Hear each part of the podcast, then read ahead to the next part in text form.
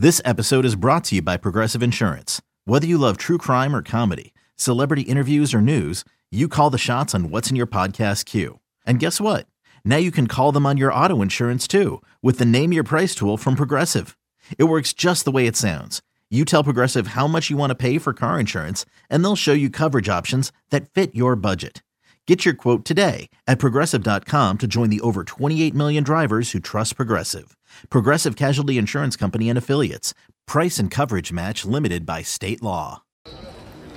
And welcome back, everybody, to Legacy Arena. I am Nathan King here with Mark Murphy.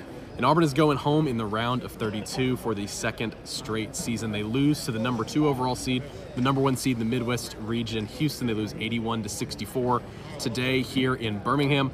Mark, you and I, I remember at halftime, I kind of walked walked past you, exchanged a little bit of a look, like mm, they might be able to do this thing. Auburn was up 10 points um, at halftime. They had a great run heading into the second half, heading into the, the locker room there at the break. But you know, you, you always hate to use the cliche "a tale of two halves" in any in any instance. But man, on on both ends of the floor, this really was the case for Auburn. It was a it was an elite team in Houston, you know, a great team, a team that can win the national title this year, um, making the right adjustments at halftime and, and, and completely locking up Auburn after the break.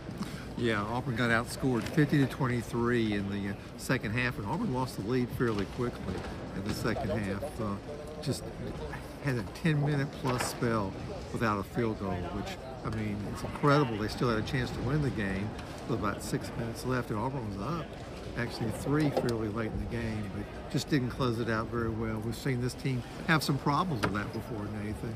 And, uh, you know, the first half was probably one of the better halves of the season, particularly considering the competition. And uh, got after them defensively, you know, had a lot of assists, not many turnovers. And, uh, you know, I started thinking about what I was going to order at Kansas City Joe's barbecue yep. next week. one of my favorite spots on the earth for eating food. Yeah, they would have been able to go back, like you mentioned, they would have been able to go back go to ahead, Kansas sir. City um, with a with a win here. Um, you know, they were they were hanging around like like you mentioned in the first half. Um, a lot of patience offensively, I thought, against a really good defense. Um, obviously, they're working well on the other end as well, but it was a good burst by them heading into halftime. Ended up being a 17 to four run heading into the break. It's a 10 point lead. Everything was working um, for Auburn there heading into halftime, but after the half, it was, it was, interesting. Kelvin Sampson, Houston's coach, said after the game he was actually glad that Houston started on defense because then they got a stop.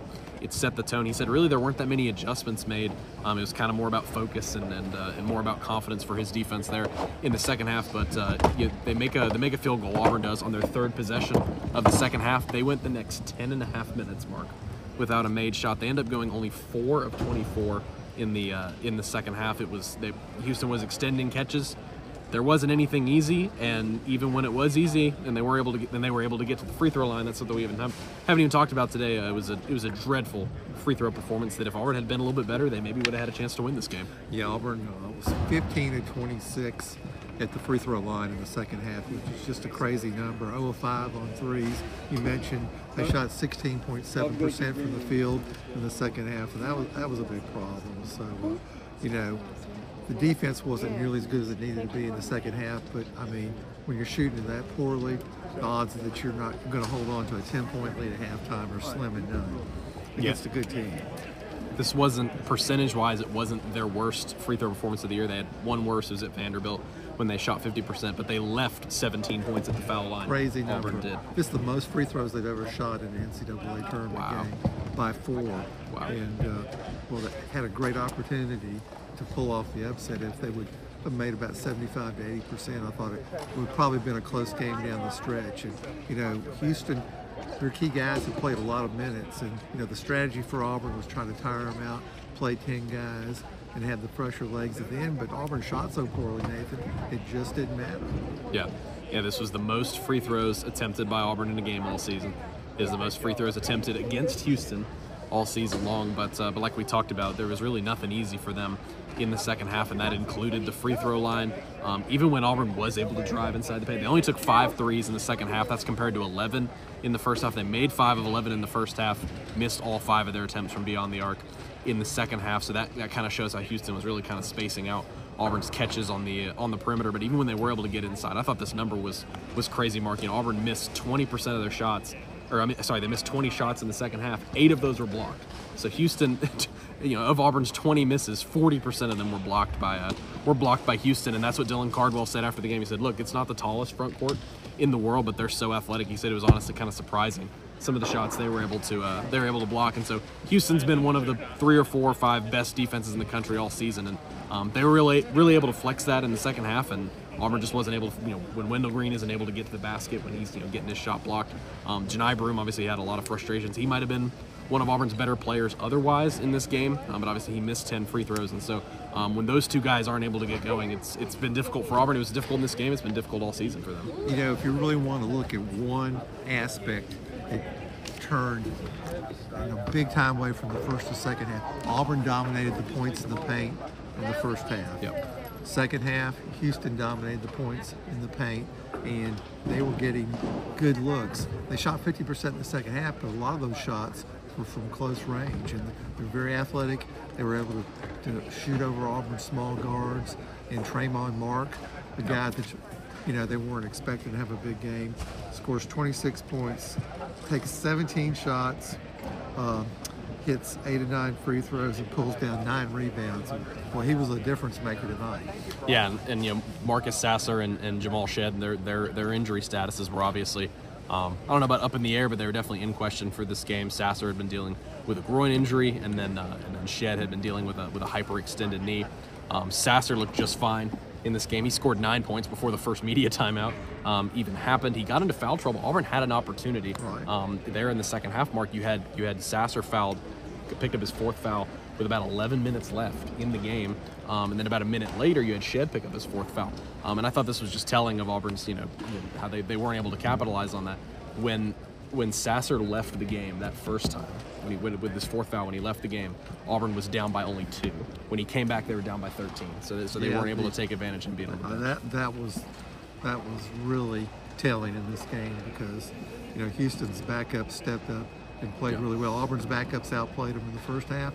Houston's backups outplayed Auburn in the second half, and that was a big deal. And you're talking about fouls. Uh, you know, Roberts fouled out. Uh, uh, Jamal Shead had four fouls. Sasser four fouls.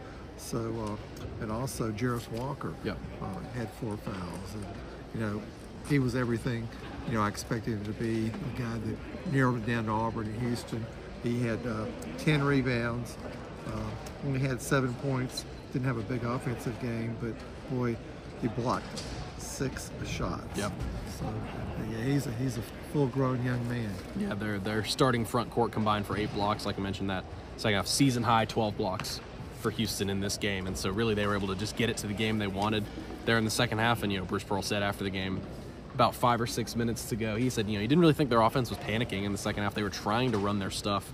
It was just getting thwarted on the perimeter by Houston's defense. But with about five or six minutes left, that's when over dribbling, just trying to get up shots. The lead was the, the, you know the deficit was double digits. It was it was pretty much over from there. And so, um, like we talked about, you know, second straight season, Auburn goes out in the round of 32. Of course, this time around, a little bit bigger of an accomplishment to be here for Auburn. I think last year I thought it was interesting, Mark, kind of the the tenor of Auburn fans heading into this game. Last year, when we were you know, heading into this game and it was a 10 seed Miami, people just you know they expected all season to be in the Sweet 16. Like, oh, it's a 10 seed, I'm going to get right past them. This game was a little bit more house money you know, you're going up against the one seed. You were a nine seed. You've, you haven't had the best season by Auburn standards, but still a year where they make the tournament.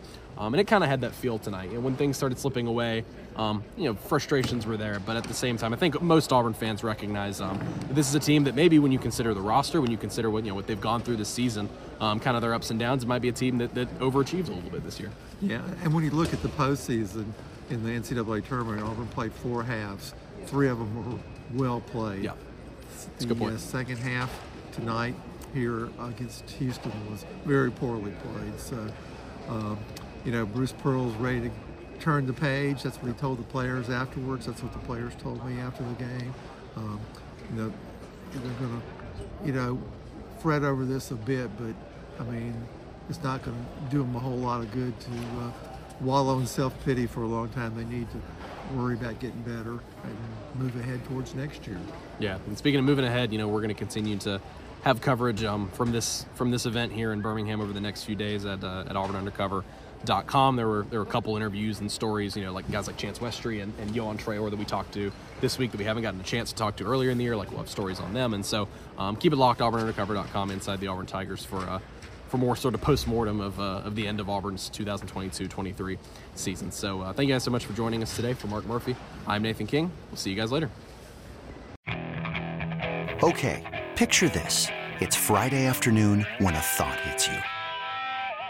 I can waste another weekend doing the same old whatever, or I can conquer it. I can hop into my all new Hyundai Santa Fe and hit the road. Any road. The steeper, the better. Because my all new Santa Fe is available with HTRAC, all wheel drive, so I can hit the trail without a worry in the world. Heck, with three rows and best in class rear cargo space, I can pack the whole family in with all our gear. We've got available dual wireless charging for our phones, so we'll never lose touch with civilization, and we won't lose touch with the primordial power of Mother Earth. So which is it?